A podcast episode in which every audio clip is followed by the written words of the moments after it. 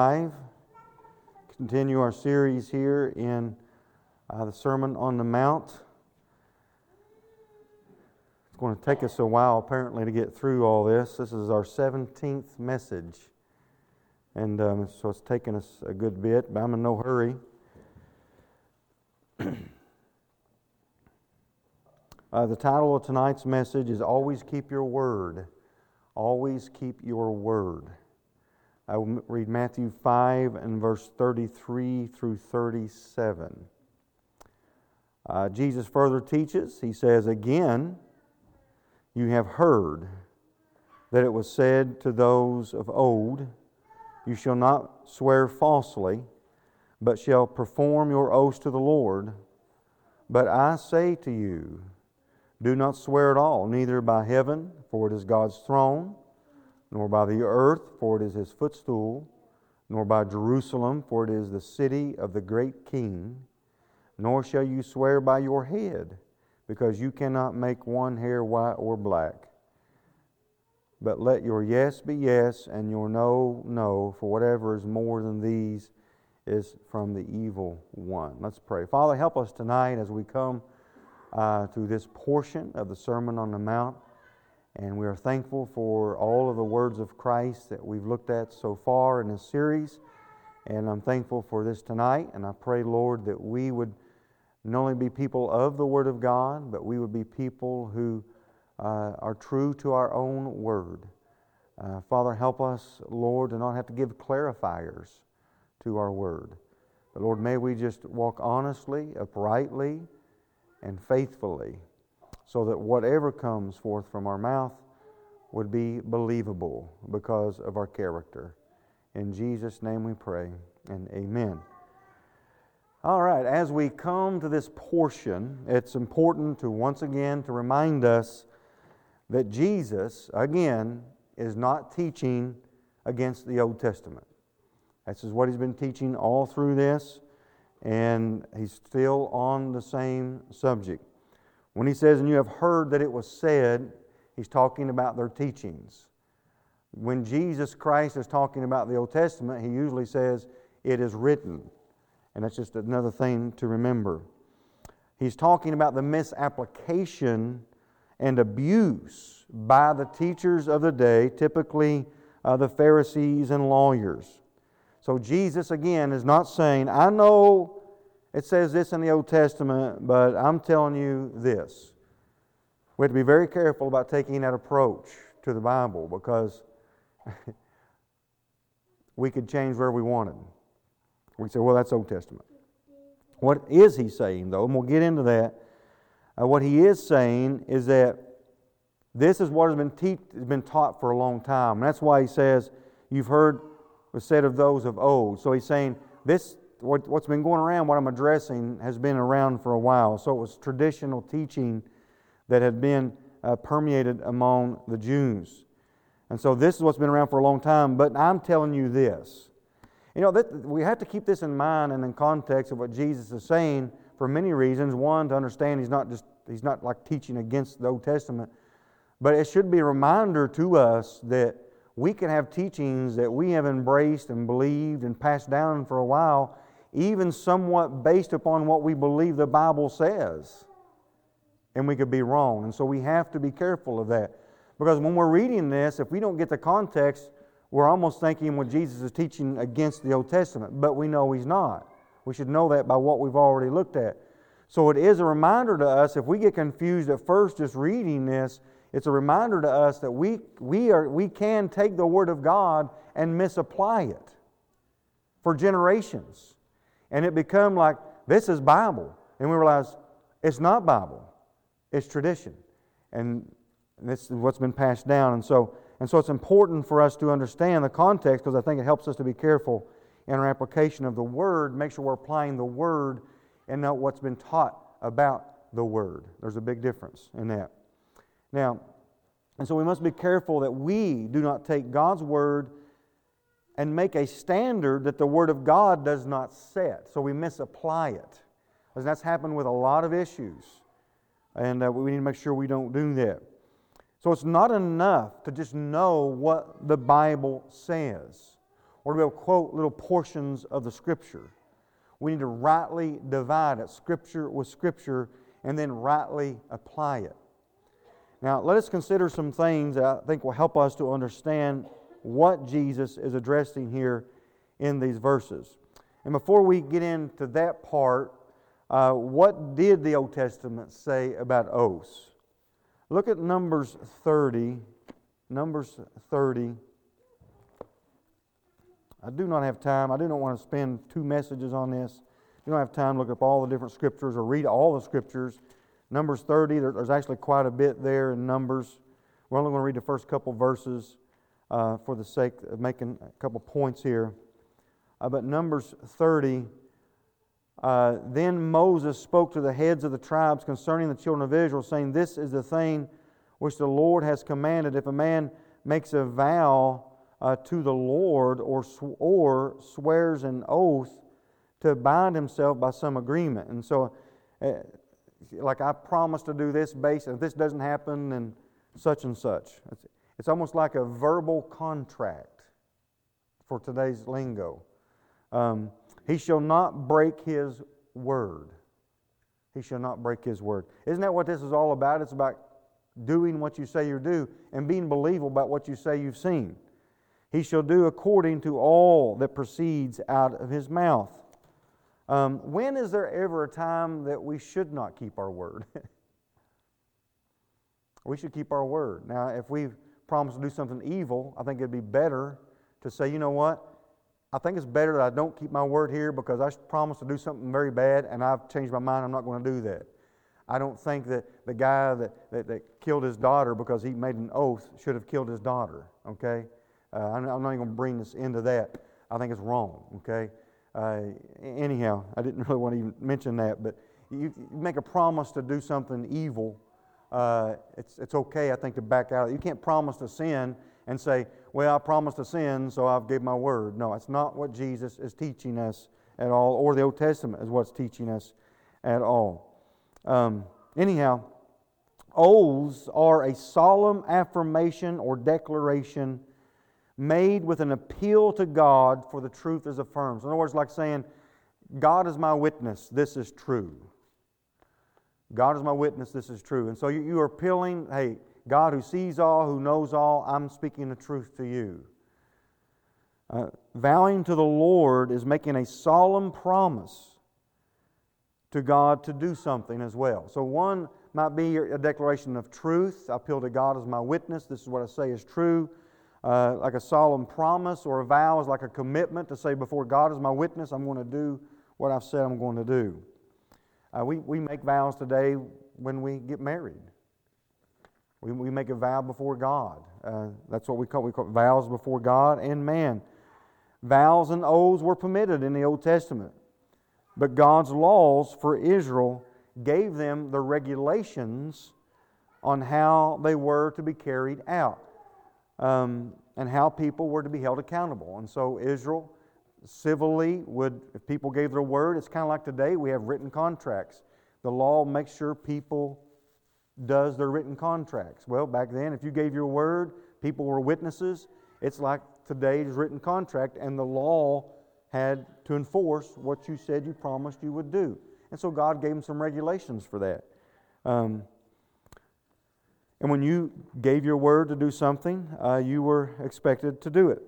The Old Testament did not teach against making those vows, but it did teach that if you made a vow, you were to keep it. Uh, if you made a promise to somebody, you would give them something uh, in exchange for something, and you gave your word. It doesn't matter if something happened that didn't work out the way you thought it should, you were to keep your word. Um, Ecclesiastes 5 4 and 5 says, When you make a vow to God, do not delay to pay it, for he has no pleasure in fools. Pay what you have vowed. Better not to vow than to vow and not pay. You know, when, when we tell somebody we're going to do something, we should always do it. I mean, unless it's just extraneous circumstances and that they would understand. But our word should mean something so much to us that there are, should be times in our life where we have said we're going to do something and something maybe very inconvenient came to us where it was a little harder for us to keep our word, but we did it anyway.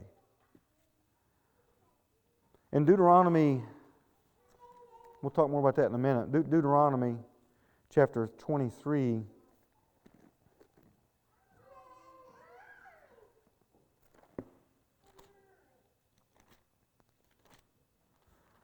Uh, verse 21 says, When you make a vow to the Lord your God, you shall not delay to pay it, for the Lord your God will surely require it of you, and it would be sin to you. Uh, but if you abstain from vowing, it shall not be sin to you. That which has gone from your lips, you shall keep and perform. For you voluntarily, voluntarily vowed it to the Lord your God, what you have promised with your mouth.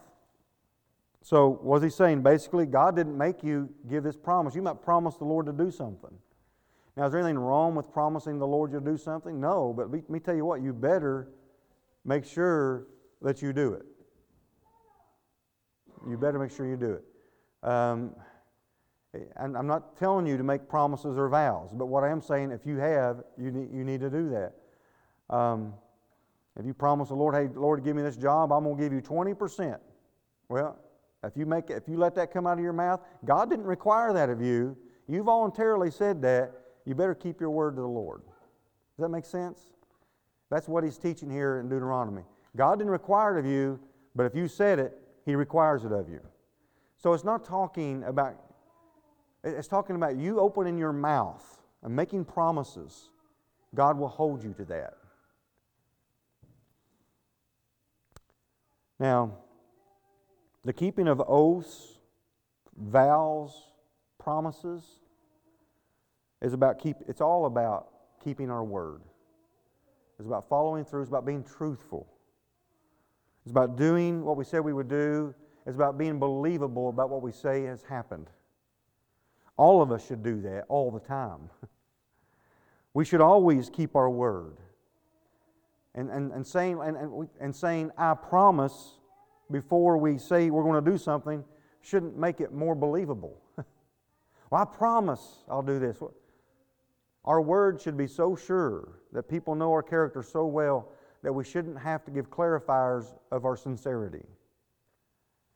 Does that make, does that make sense? I'm not saying anything wrong with saying I promise, but I'm just saying we shouldn't have to say that to convince anybody that actually knows us. So, my, my opinion is that we should not have to use O's in our verbal language, everyday language, uh, to make our word more sure or believable.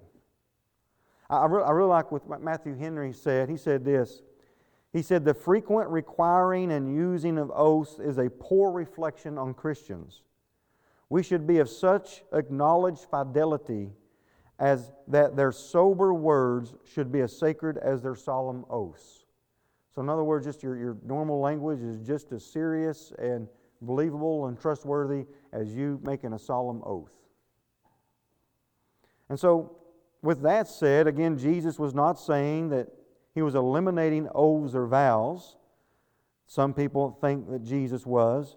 But you have to understand, too, the time period in which Jesus is dealing with this, there is no self governing nation of Israel.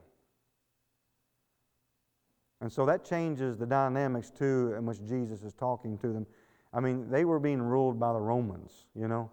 And, and so there, there's, there's, there's some issues there, too. I, I really don't understand all of that and how that would apply with all of this um, and with a lot of the, the Jewish law. Um, but some have taken what Jesus says in Matthew 5 and said that no one should, in, a new, in the New Testament, take an oath, even in the courtroom stand. In other words, there have been some people, Quakers, I think, uh, uh went, to, went to extreme on that and uh, said, you know, taking any oaths in a courtroom is wrong. Um, I, I, don't believe that, but I believe you, you better tell the truth. You raise your hand and put your hand on the Bible and you say, I'm going to tell the truth. It's not that difficult. You just tell the truth. But you better tell the truth. People are committing perjury all the time. And here's the thing people want to talk about perjury, and they're more concerned about committing perjury against their government or perjury against other people. You're committing perjury against God. You're committing perjury against God when, when you swear by God to tell the truth and you don't. So, anyhow, tell the truth. Always. Kent Hughes said this Oath taking is permitted, but it is not encouraged. In civil life, as in a courtroom, oath taking is permitted. And when one is put under oath, he or she is not sinning against Christ's teaching. Also, on rare occasions, such a practice may be necessary, as it was for Paul. So, Paul had oaths, he had vows, he had promises. Um, in one place, even when he's in the, it's in the Word of God, that he says, God is my witness. That's saying, I bear God as my witness, and I'm telling the truth. Um, so, on rare, rare, occasions, things may be necessary. Uh, he went on further to say, This said, oaths are not to be part of everyday conversation. Christians should not need such devices, they should be known to be people of truth. I, I believe that. I, I think you shouldn't have to appeal to. When people say, I swear, I swear all the time, I hate that kind of language. I, I swear to this and I swear to that. I was like, you shouldn't say that. You know, it just it shouldn't be the kind of thing we should be talking. I mean, uh, we should not be talking like that. So basically, oaths were and are permissible, but if we make an, a vow, I, I think wedding vows are okay, or oath, we should keep it. We can swear under oath in a court, but we better tell the truth. Um, however, in common everyday practice, making oaths or vows should not be necessary. Just keep your word and do what you say you're going to do. Saying I make an oath or I make a promise or I make a vow, does it change anything in regard to us giving our word? In other words, if I say, Lord, I'm going to give you 20% of my income from now on, does God not hold me accountable to that? Or does He only hold me accountable to it if I say, Lord, I vow to make give you 20% of my income? Did, did, did God say, Boy, He said that word vow, now this makes it serious? Now, I think if I told the Lord, Lord, I'm giving you 20% of my income from here on out, then I think God's going to hold me accountable to that because I gave my word to Him. We should take, I'm just saying, we should take our word serious all the time. Not just because we put a little clarifier on it, right? So you're getting that? Now we're going to get in quickly to what the Pharisees were doing. I, I actually found this almost, it's almost comical. Uh, as I looked back and the things that they were doing, they, they were making vows and swearing and stuff and making oaths, not so as to, to show how serious they were about keeping their word, but they worded their vows and oaths in such a way to where they could, to where they could actually feel good about breaking their word. And that's, that's what is so crazy. Um, so, so, so, let's get on into this. So, what was Jesus addressing in, in Matthew 5? I don't think he's teaching against the oaths. I, I, gave a little bit of clarity on that, not a lot, but don't have time getting all that. If Jesus was not teaching against making oaths and was not counter teaching the Old Testament, what exactly was he talking about? Well, again, he was addressing the abuse or misapplication of making oaths that was taking place at that time. Instead of making oaths to confirm their word, there was a practice of using oaths to allow them to break their word. There was a practice at that time where people could make oaths and they would sometimes not swear by the Lord, and they would swear by heaven, and that's what Jesus addresses here, or by earth, or by Jerusalem, or by the hairs of their head. They would not swear by the Lord, but Jesus makes it clear here hey, you're not saying I swear by the Lord, but you're saying you swear by heaven, by earth, by Jerusalem, by the hairs of your head, and I own all of those too. Or the Lord owns all. The Lord is in heaven, Jerusalem is His city, and He owns your. He, you can't do anything about the hairs of your head. He's just saying it's a matter of verbiage. You're trying to get around this thing of making oaths by saying you don't swear by the Lord, but you swear by these other things. And what they were doing, they were saying, if you actually just said one of those, if you didn't keep your word, it wasn't as serious. And so it was really a practice that they had so that they didn't have to keep their word. And so I think Jesus is just saying we just got to stop this altogether. Say yes and no. Quit saying I'm going to swear by this and swear by that. Either say yes or no, do it or don't do it. And so the, the, the reason they were saying things the way they were was to make them, their word, less binding. So long as they were not swearing by God, they thought their word was allowed to be broken. So Jesus is saying it does not matter. if you swear by the Lord or by heaven, earth, Jerusalem, or your head, you just need to quit all your swearing by anything. Because it all belongs to the Lord in the first place. Just keep your word. We should not be of such character that we have to give people a bunch of extra swears and promises to ensure them that we're going to do our best to keep our word. If we say we're going to do something, or if we say that we, we say that something was said or done, uh, then we should not have to give an extra assurance that we are speaking truthfully by saying, I promise I'll do this, or I promise I, I heard this, or I promise I've seen this, or I swear I heard this. We, we shouldn't have to say that. I, I've often found that people talk like that the most, that really try to convince you, hey, I'm telling you the truth, I'm telling you the truth, usually we're lying to me. Make no promise, make no swears, just keep your word and always speak the truth. If, if a dad tells their kid they're going to do something, and he doesn't do it, and the next time he doesn't do it, next time he doesn't do it, next time he says, Well, I promise I'll do it this time. What, what does he? People act like that. Why? Because they haven't been truthful. They haven't been faithful. They haven't been honest. And saying you promise doesn't change anything. It's sad, but the reason that there are oaths, contracts, and the sort is because people are dishonest and people are liars. Uh, Kent Hughes also said, he said, Jesus asked for a radical truthfulness which supersedes the requirements of the law. I love that. Let me say that again. Jesus asks for a radical truthfulness that supersedes the requirements of the law. The law is only, was only necessary if people were being dishonest. A radical truthfulness does not need oaths. Oath taking is popular because people are liars. it's that simple. So, the allowance of oaths in the law was so to keep people accountable to their word. We should strive to be a people of word that need no law to keep us truthful and honest and a person of our word. You know, it hasn't been that long ago that, you know, that people's word meant something. You didn't have to have so many written agreements, you know. Those were good days.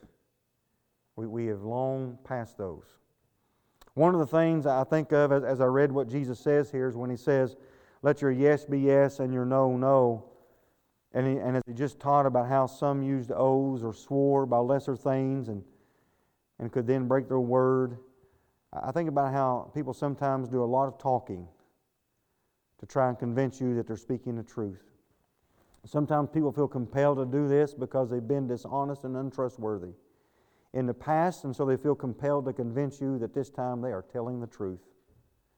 It's just best to always tell the truth and keep your word. Then you know what? People will believe you the next time, and you won't have to feel compelled to convince them by giving extra words of saying you're promising or such to prove your honesty. The Pharisees, you see, used all kinds of tricks and side language and side steps with the truth, toward the truth and oaths. All of that was among them. They liked to appear sincere, but made allowances for lies. And they tried to appear so pious, but yet they made, in their own traditions, made allowances for them to break their own word. You know, sometimes people are more creative and work harder in their lives and spend more effort evading the truth or being deceitful than they, than they work at being honest, dependable, and faithful. Warren Wiersbe wisely stated, he said, Jesus taught that our conversation should be so honest and our character so true that we would not need crutches to get people to believe us. Words depend on character and oaths cannot compensate for a poor character. I like that. I thought that was just a good summary. A man's word is to be his bond. A woman's word should be his bond. Without him making promises and assurances that he is speaking the truth, or that more people would say what they mean, mean what they say. Listen, it's better to be a doer also than a talker.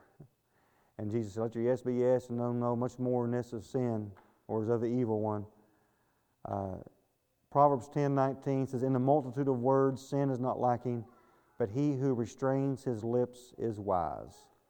Maybe that's one of the reasons Jesus says what he does let your yes be yes and your no, no. And, um, you know, uh, talk is cheap. Talk is cheap. Uh, he wants us to do. Do what we say we would do and be honest. Uh, Father, I pray that you'd help us, Lord, to be people of our word just as you are of your word. Your word is faithful. Your word is dependable. Your word is true. We can trust it. I, don't need extra oaths or promises from God, every line, to know that it is true. The whole of it is true. Father, let our character be like that. Not one of deceit, not one of twisting uh, the truth.